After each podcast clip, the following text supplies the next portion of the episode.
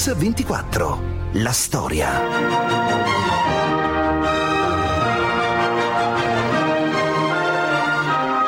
Ciclismo fu, fu una cosa eh, bellissima per la gente. La gente amò, amò i corridori perché erano un po' come sportivi quelli più vicino al popolo. Io ho dei ricordi molto vivi di paesi del sud in cui le donne buttavano petali di rose dalle finestre quando passava il giro. Era una, una via di mezzo tra la festa di paese e la processione pagana.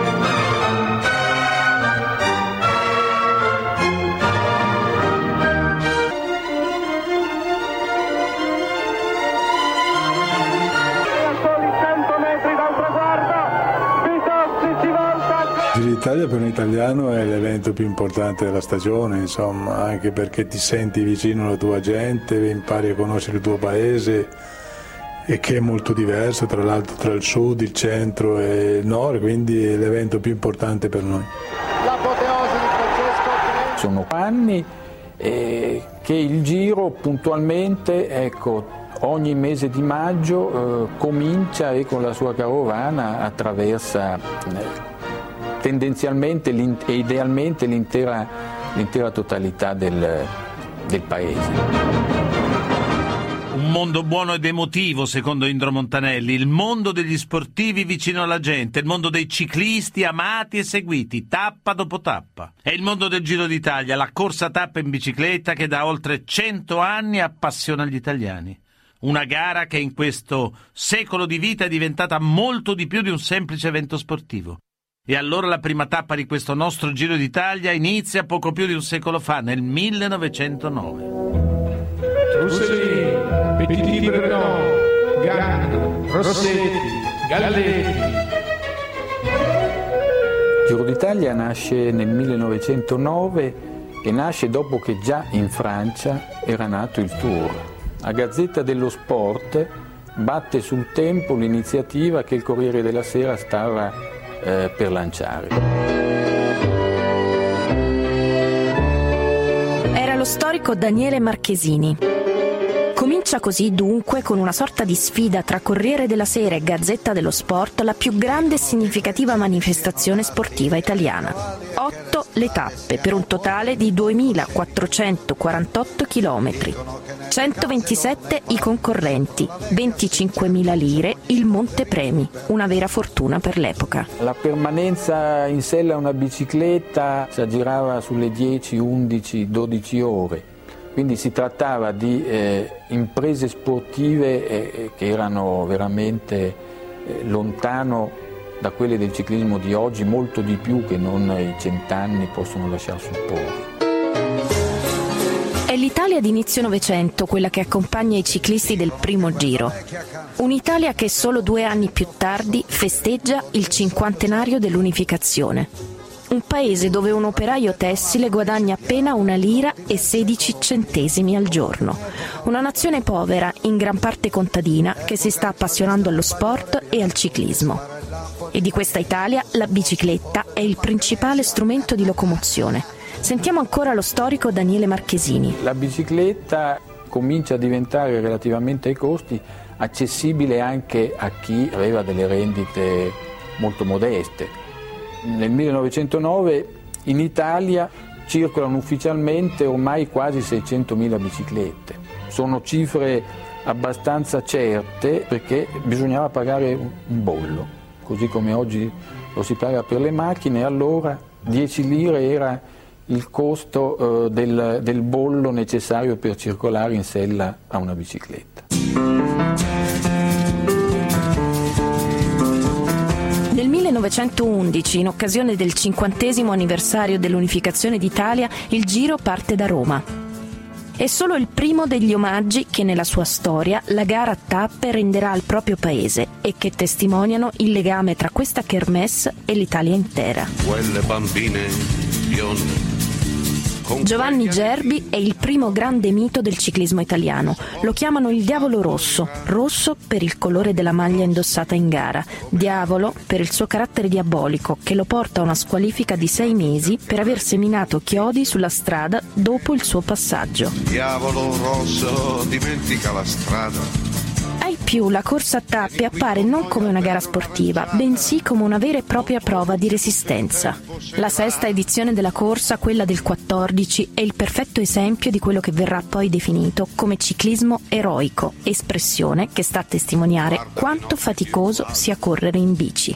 Sentiamo ancora Marchesini e il giornalista Gianni Mura. In quel giro si iscrivono 80 corridori alla partenza, ne arrivano soltanto 8, quindi eh, è il 10% soltanto degli iscritti che arriva alla fine. Essenzialmente il ciclismo nasce eh, tra i nobili e quando i nobili si accorgono che è faticoso lo lasciano ai poveri. Le grandi corse erano sempre di resistenza, era già comunque quello che è rimasto poi, eh, solo che aveva più cantori allora, è rimasto una chanson de geste fondamentalmente perché il ciclismo è ancora l'unico sport in cui gli stessi protagonisti sono impegnati nell'arco di tre settimane. Ancora oggi l'edizione del 1914 mantiene il primato per la tappa più lunga, Lucca-Roma, 430 km. Ad aggiudicarsela è Costante Girardengo, appena ventunenne. Girardengo ha pedalato per 17 ore e mezza dimostrando tutto il suo talento un talento che negli anni successivi lo trasformerà in un vero e proprio mito del ciclismo, ma anche sul giro sta per abbattersi la tragedia della Grande Guerra.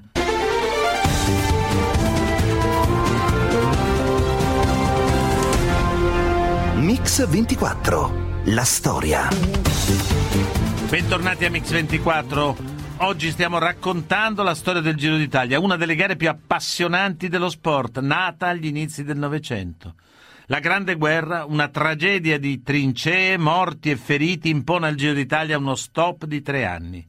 Dopo aver visto per sei anni i loro campioni sfidarsi lungo le strade del paese, adesso gli italiani si trovano a tifare altri giovani, diretti verso ben altro traguardo. Bisognerà aspettare fino al 1919 per vedere di nuovo ripartire la carovana del Giro d'Italia.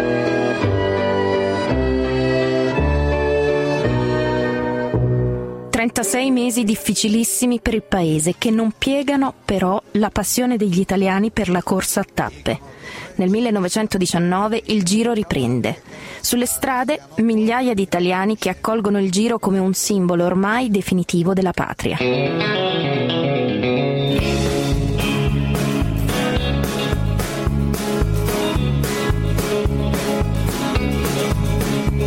Vincere è Costante Girardengo, l'omino di Novi, così chiamato per la sua corporatura.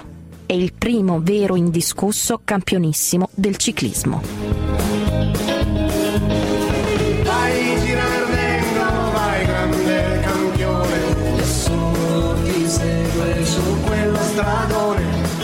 Con il primo vero campione arrivano anche i primi sfidanti e con loro i duelli sulle montagne, le volate, le fughe solitarie su quelle strade polverose. I tifosi iniziano a dividersi e comincia così anche l'era dei dualismi tra campioni. A sfidare il campionissimo è prima Bottecchia, poi il grande Binda. Ed è proprio Binda a detronizzare Girardengo, Varesino, emigrato a Nizza, di professione stuccatore, Binda inizierà una nuova rivalità con Guerra. Ce ne parla ancora lo storico Marchesini. Guerra più popolare di Binda, anche se meno vincente, più popolare di Binda perché correva con una generosità che il, eh, la folla dei tifosi del ciclismo a Binda non, eh, non riconosceva. Binda era troppo forte forte al punto che l'organizzazione del Giro d'Italia eh, lo paga perché lui non corresse, eh, perché altrimenti avrebbe eh, tolto ogni interesse alla corsa. Binda è molto forte ma aveva una freddezza, un'eleganza che non poteva piacere insomma, alle folle, così come invece alle folle piace Guerra, forse anche perché aveva un nome così che gli anni, rendono, che, gli anni che correvano eh, rendono abbastanza accattivanti. Nel 1931 a indossare la prima maglia rosa istituita in quell'anno sul modello del Tour de France è Learco Guerra, chiamato dagli organizzatori a fermare l'inarrestabile Binda. Guerra conquista la prima maglia rosa proprio a Mantova, sua città natale, dove batte in volata il grande rivale. È un combattente subito ribattezzato la locomotiva umana. Suo anno magico è il 1934. Guerra vince 10 tappe su 17. Siamo in piena epoca fascista. Al giro, come del resto a tutte le maggiori manifestazioni sportive, il regime attribuisce un ruolo fondamentale per l'affermazione della propaganda e della mitologia nazionalsocialista. Sentiamo Gianni Mura e Alfredo Martini, ciclista e CT della nazionale italiana. Se uno va a rivedere i titoli del 38 di quando vinse Bartali al Tour, per esempio, nella prima pagina della Gazzetta si parla dell'ordine del Duce era di vincere e Bartoli ha obbedito in terra di Francia, il titolo era più o meno questo. Il Giro d'Italia era strumentalizzato anche da parte del fascismo, era una corsa popolare che attirava tantissima gente, quindi sotto certi aspetti eh, il fascismo riusciva a, a sfruttare questa, questa, situazione. Le manifestazioni di regime nel ciclismo erano abbastanza ridotte, nel senso che non c'era una squadra che faceva il saluto romano a centrocampo.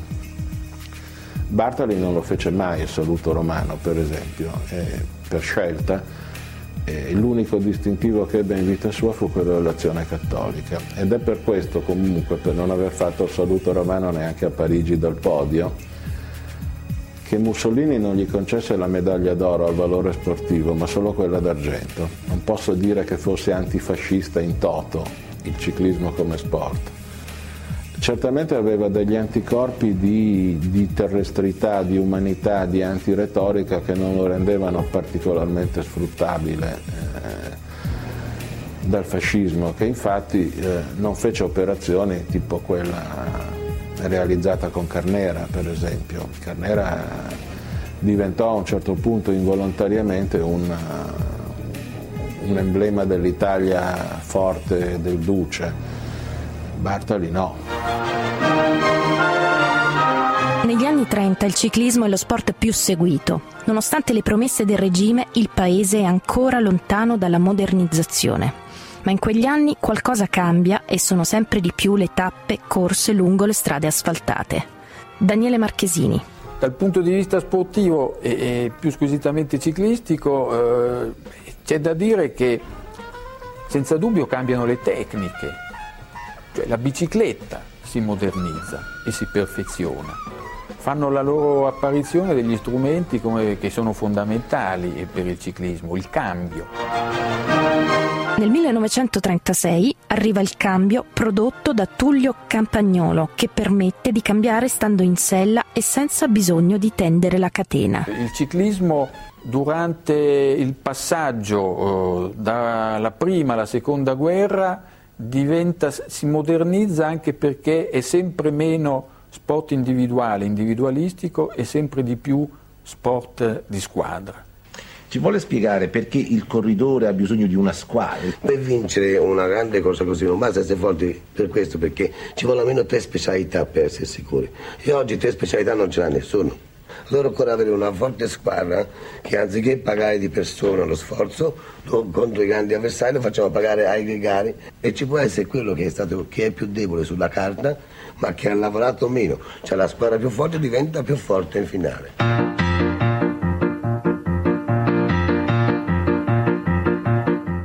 La tensione cresce ancora con l'avvento di un giovanissimo di 22 anni.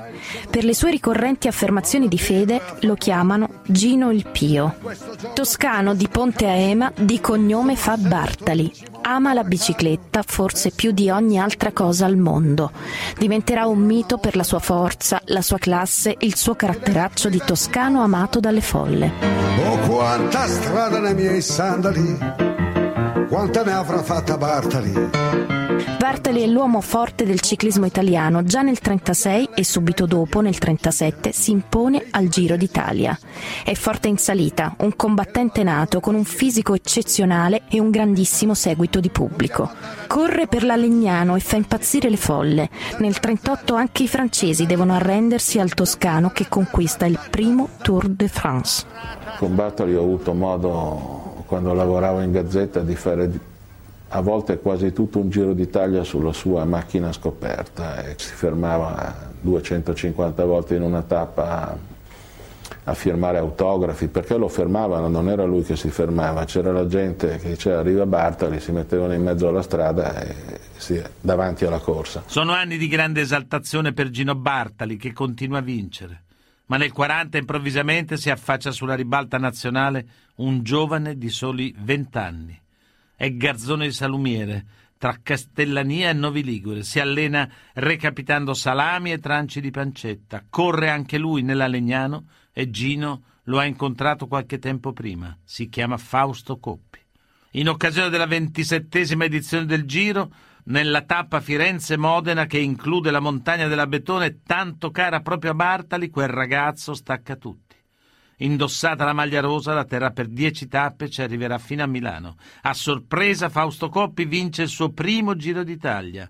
E il 9 giugno del 40 è nato il più grande mito del ciclismo mondiale. Sentiamo i giornalisti Nino Villa e Gianni Mura. Bartali era andato in crisi in quel Giro d'Italia, era il capitano del Legnano. Coppi era all'esordio, 1940, 21 anni, e mm, quindi Bartali dette il via libera a questo giovane eh, senza pensare a quello che sarebbe successo negli anni, negli anni a venire. Coppi era un, uh, un atleta strano, sembrava uscito da una combinazione alchemica. Io ho fatto in tempo a vederlo e dava l'impressione di un essere tutto gambe, eh, sgraziato, uh, sgraziato giù di sella, bellissimo in sella perfetto sotto sforzo. In più aveva anche questa, questa faccia con un'idea di lontananza. Non aveva una faccia particolarmente da ciclista, mi si può dire qual è la faccia da ciclista, io risponderei Bartali, è una vera faccia da ciclista. Se noi guardiamo il fisico dei Coppi, è fatto per la bicicletta, senza polpacci, le grandi cosce, il grande stomaco, grande aria, eh, questi polmoni esagerati e quindi lui in montagna, specialmente dopo 2000 metri, era superiore a tutti. Era la voce di Fiorenzo Magni, Così i quotidiani del 10 giugno 1940 riportano la notizia della vittoria a sorpresa del giovane campione al Giro d'Italia. Fausto Coppi, nel doppio segno della giovinezza e della tradizione, ha recato testimonianza della gagliardia e della serenità della patria in armi. Poche ore e in armi il paese sarà davvero. Benito Mussolini dal balcone di Palazzo Venezia annuncia che l'Italia è in guerra.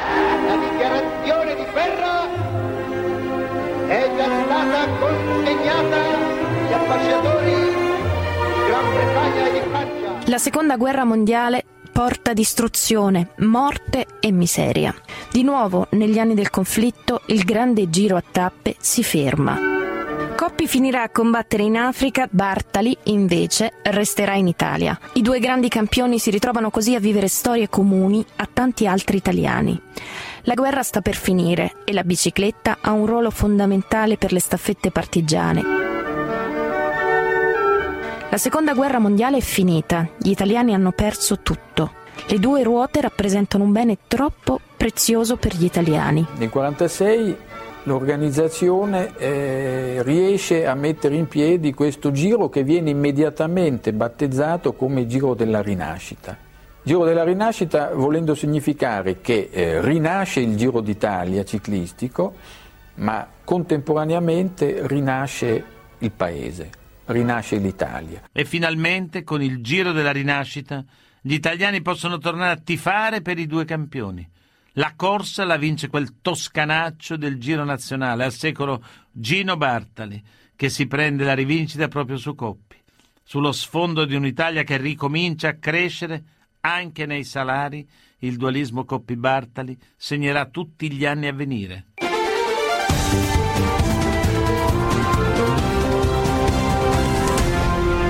Mix 24. La storia. Bentornati a Mix 24, il Giro d'Italia con i suoi campioni è il protagonista della storia che oggi raccontiamo. La rivalità tra Coppi e Bartali, anche nel dopoguerra, continua ad accendere le folle. L'antagonismo tra i due è fortissimo, ma tra i due contendenti si inserisce quello che i giornali chiamano il terzo uomo, Fiorenzo Magni. Io ero ragazzina, avevo 14-15 anni, allora eh, a mio babbo allora mi ha comprato questa bicicletta e le prime tre corse sono andato senza dire niente perché non è come adesso, prima fai campione poi studi, molte famiglie dicono, allora prima lavorare e poi facevi lo sportivo.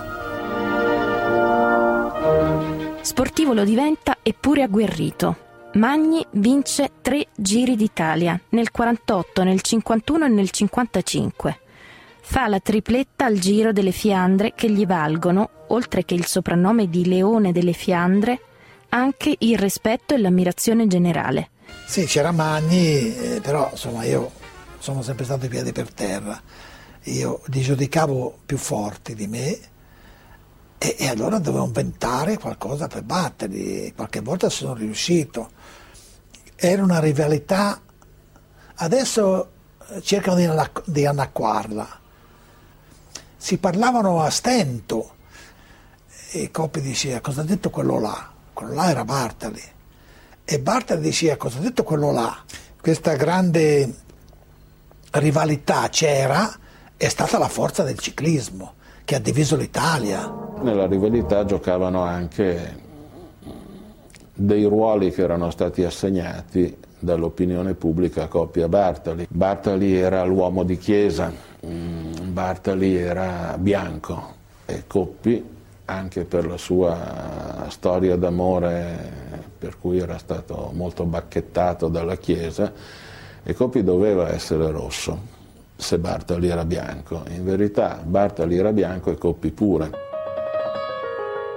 Infatti la politica c'entra poco. Se è vero che Bartali in quegli anni viene definito il De Gasperi del ciclismo, è anche vero che ci sono numerosi circoli di partigiani che lo chiamano il Togliatti della strada. E il Toscanaccio, proprio in quell'estate del 48, accontenterà entrambi regalandoci una storia dal sapore di leggenda. Moi je suis les verts au fond du café. Di là dalle Alpi sta per iniziare il Tour de France. In Sicilia, Antonio Pallante, un giovane di 24 anni, sale su un treno diretto a Roma. In testa ha un'idea fissa. Nella valigia una pistola e il Mein Kampf, il libro di Hitler. A Parigi la corsa ha inizio e Bobet, speranza del ciclismo francese, è maglia gialla. Bartali è in ritardo di oltre tre minuti. Pallante inizia a studiare i movimenti del segretario del Partito Comunista Palmiro Togliatti con un preciso piano in mente. Il 14 luglio riposano i corridori del Tour. A Roma, alle 11.30, Antonio Pallante spara quattro colpi di pistola contro Palmiro Togliatti. L'attentatore è già in manette mentre il segretario del Partito Comunista Italiano viene operato d'urgenza. A Cannes tutto tace fino a pomeriggio inoltrato. Poi, d'improvviso, i nostri corrispondenti fanno le valigie, devono rientrare. In Italia sta scoppiando la rivoluzione, sciopero generale, blocco stradale, interrotte le comunicazioni, i corridori italiani sono preoccupati. A tarda serata arriva una telefonata per Bartali. Dall'altra parte del filo c'è Alcide De Gasperi. Vince per questa una grande confusione. Se puoi vincere, vinci perché qui c'è una grande confusione. E Bartali risponde pedalando. Il giorno dopo, Bobet in maglia gialla arriva 20 minuti dopo il vecchio Gino. In Italia la situazione si calma anche perché Togliatti dall'ospedale richiama tutti all'ordine. è nata la leggenda dell'uomo che salvò l'Italia pedalando. L'anno seguente, nel 1949, a entrare nella leggenda è Coppi che vince Giro e Tour. È la prima volta che accade nel ciclismo italiano. Nella tappa Cuneo-Pinerolo, Fausto Lairone firma quella che è stata definita la più grande impresa del ciclismo di tutti i tempi. 192 km di fuga solitaria. Coppi è il primo al traguardo e aspetterà il rivale Bartali per 12 minuti. A raccontare le imprese del ciclismo è il radiocronista, la voce che descrive agli italiani ciò che non possono vedere. La radio è l'unico media che permette la diretta. I cinegiornali infatti possono mostrare le immagini solo dopo, nei giorni seguenti, quando tutto è già finito. Alla radio invece i tifosi seguono il giro minuto per minuto. Claudio Ferretti. C'era la radiocronaca dal raduno di partenza che durava grosso modo un quarto d'ora, intorno alle 10 della mattina e se non ricordo male andava in onda sul programma nazionale della radio. Da quel punto in poi, per arrivare alla radiocronaca diretta dell'arrivo della tappa, c'era l'appuntamento che i ragazzini di allora rincorrevano da una stazione all'altra di mezz'ora in mezz'ora o di ora in ora eh, per, vari, per le varie edizioni del giornale radio. In quegli anni via etere la radio trasmette varietà che ruotano attorno alla corsa. Anche i giornali di carta stampata si ritrovano a raccontare qualcosa che i loro lettori non hanno visto e in quegli anni, oltre alle grandi firme del giornalismo sportivo, i quotidiani mandano sulle strade del giro penne celebri come Alfonso Gatto, Vasco Pratolini, Dino Buzzati, Achille Campanile. E a seguire il giro si ritrovano anche giornalisti che con lo sport sembrano avere poco a che fare. Indro Montanelli, Enzo Biagi, Giorgio Bocca. Così Gianni Mura ed Ettore Mo. Il ciclismo è sempre stato uno sport raccontato su due piani. Uno era quello della corsa pura e semplice, l'altro era quello del, del paesaggio, l'altro era quello dei pezzi cosiddetti di colore. Io ero un ragazzo quando leggevo Orio Vergani, Ecco, lui seguiva il giro, poi parlava di come si mangiava in quell'osteria, di come arrivavano i, ciclisti, parlava delle Dolomiti o parlava del meridione d'Italia in una maniera fantastica. Era come leggere un romanzo di Balzac, leggendo. Naturalmente poi ci va Dino Buzzati, altro tipo di scrittura, sofisticata, eh, inte- intellettualizzata, eh, approfondita sul, sulla così sulle difficoltà dei ciclisti, sulla loro psiche, eccetera, ed era un, tutto un altro paesaggio. Negli anni 50 le ditte produttrici di biciclette e accessori iniziano ad avvertire le prime difficoltà. La pubblicità della Lambretta sui quotidiani esprime in maniera inequivocabile il mutamento nelle preferenze. Con il fatturato dell'industria della bicicletta in forte calo, il ciclismo ha bisogno di nuova linfa economica per sopravvivere e continuare a dare spettacolo. Nasce così lo sponsor. Le case di biciclette erano in difficoltà, era un periodo di crisi e allora a forza di pensare, a forza di dire ma perché io devo correre per le biciclette e non per un altro oggetto, ho conosciuto questi Zimmerman, titolare della Nive, ho, proposto di fare la squadra alla Parigi-Roubaix, non mi prendevano con la maglia Nivea ma mi prendevano con la maglia di campione italiano. Allora eh, Coppia ha detto io vengo a, alla Parigi Europea e Semmagni venne con la maglia Nivea, perché Fausto aveva capito fin da allora che l'avvenire era la sponsorizzazione, erano gli extra ciclisti. E quindi da lì è successo eh, che tutti, sono, tante grandi industrie si sono buttate in questo settore. Per me eh, è stato più redditizio i tre anni sponsorizzati che tutta la mia carriera. Pedalando, pedalando, la corsa L'avvento delle sponsorizzazioni nel mondo del ciclismo cambia radicalmente il corso e le fortune e l'organizzazione del Giro d'Italia. Protagonisti indiscussi della carovana in rosa diventano gli sponsor e la televisione. Anche il linguaggio cambia, sulla scena infatti irrompono i procuratori, i contratti e i diritti televisivi.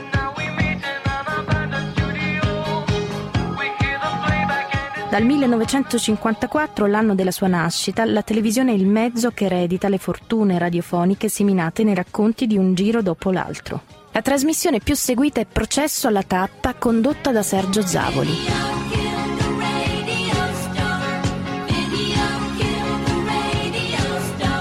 Processo alla tappa va in onda a fine corsa per commentare analiticamente il Giro d'Italia con le parole di intellettuali, allenatori, meccanici e gente comune. In radio dal 1958 il programma di Zavoli approda in televisione nel 62. e un successo immediato. La televisione secondo me ha banalizzato il ciclismo però. Io credo che i, i grandi miti non siano nati casualmente in assenza della televisione. Credo che abbiano mantenuto il loro fascino, la loro inaccessibilità in un certo senso proprio per la mancanza di esposizione mediatica. Il 2 gennaio del 60 muore Fausto Coppi. Di ritorno da un safari in, Africa, Coppi si ammala di malaria, ma i medici non lo capiscono. Sbagliano diagnosi, sbagliano cure. Il campionissimo entra nella leggenda e Bartali resterà così orfano di Coppi. Ed io ripenso a quel tempo lontano, le nostre lotte sui monti e sul piano e sulle Alpi coperte di nevi. Come perdevi, come perdevi.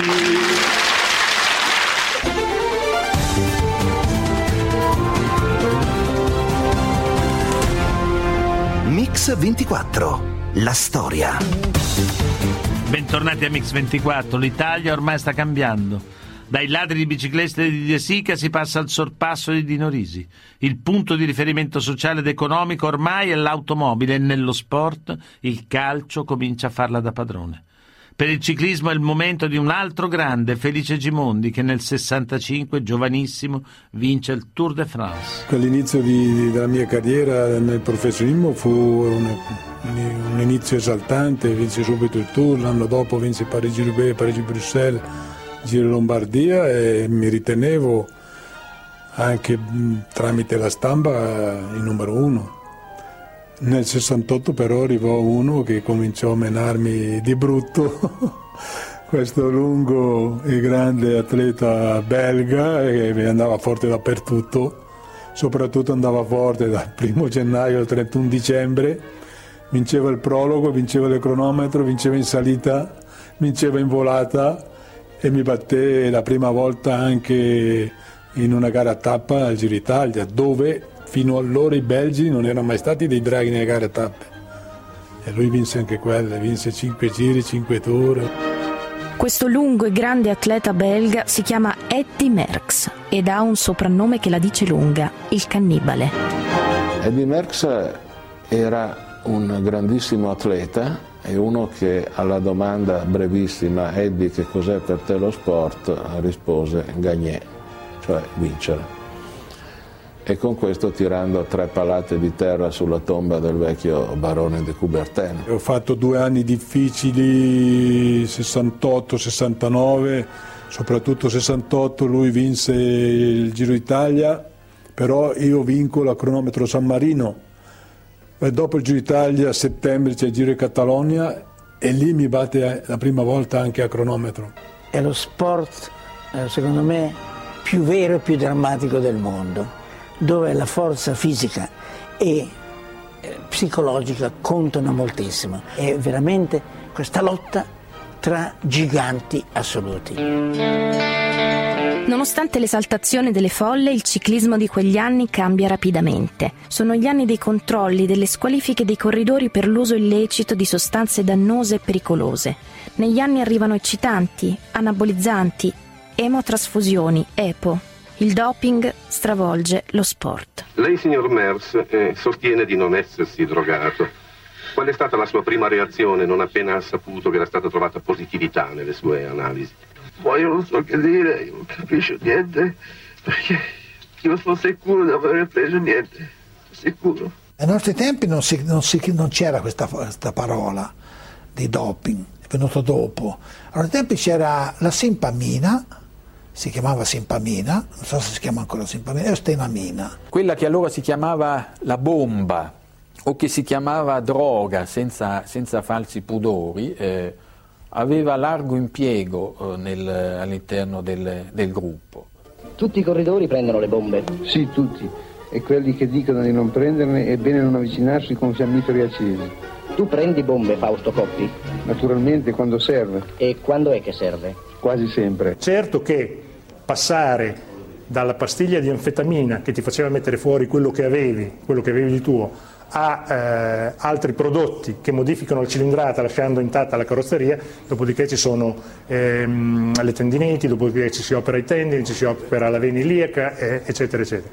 Secondo me il doping è sempre dieci anni avanti all'antidoping. Io credo che il doping faccia parte di una nostra mentalità dove si cerca sempre di, eh, di stare nel limite delle regole mi rendo conto che fa parte anche del mio mondo. In quegli anni non è solo il ciclismo a essere stravolto. Dopo il boom degli anni 50, la spensierata ribellione degli anni 60, arrivano gli anni 70 e portano il grande terrore. Bombe, scontri di piazza, lotta armata. Di fronte a un'escalation di violenza senza precedenti, la società italiana è paralizzata e lo sport le offre una delle poche occasioni di sfogo e di serenità. In quegli anni così bui il giro continua. Gli stranieri, mersi in testa, continuano a vincere. Gli italiani sono delusi, ma pronti ad accogliere il nuovo eroe nostrano delle due ruote, Francesco Moser. Moser è un vero campione, eccellente passista. Fatica in salita, ma sa recuperare in discesa. Le sue specialità sono le classiche e le tappe a cronometro. Arriva primo ben 276 volte, un record impressionante. Faccia, non... Sul finire degli anni 70 si fa strada un altro italiano, Giuseppe Saronni. La rivalità con Moser riaccende gli animi degli appassionati. Nella sfida tra i due è Saronni il primo a vincere il Giro d'Italia. L'anno è il 1979 e batte Moser persino a cronometro.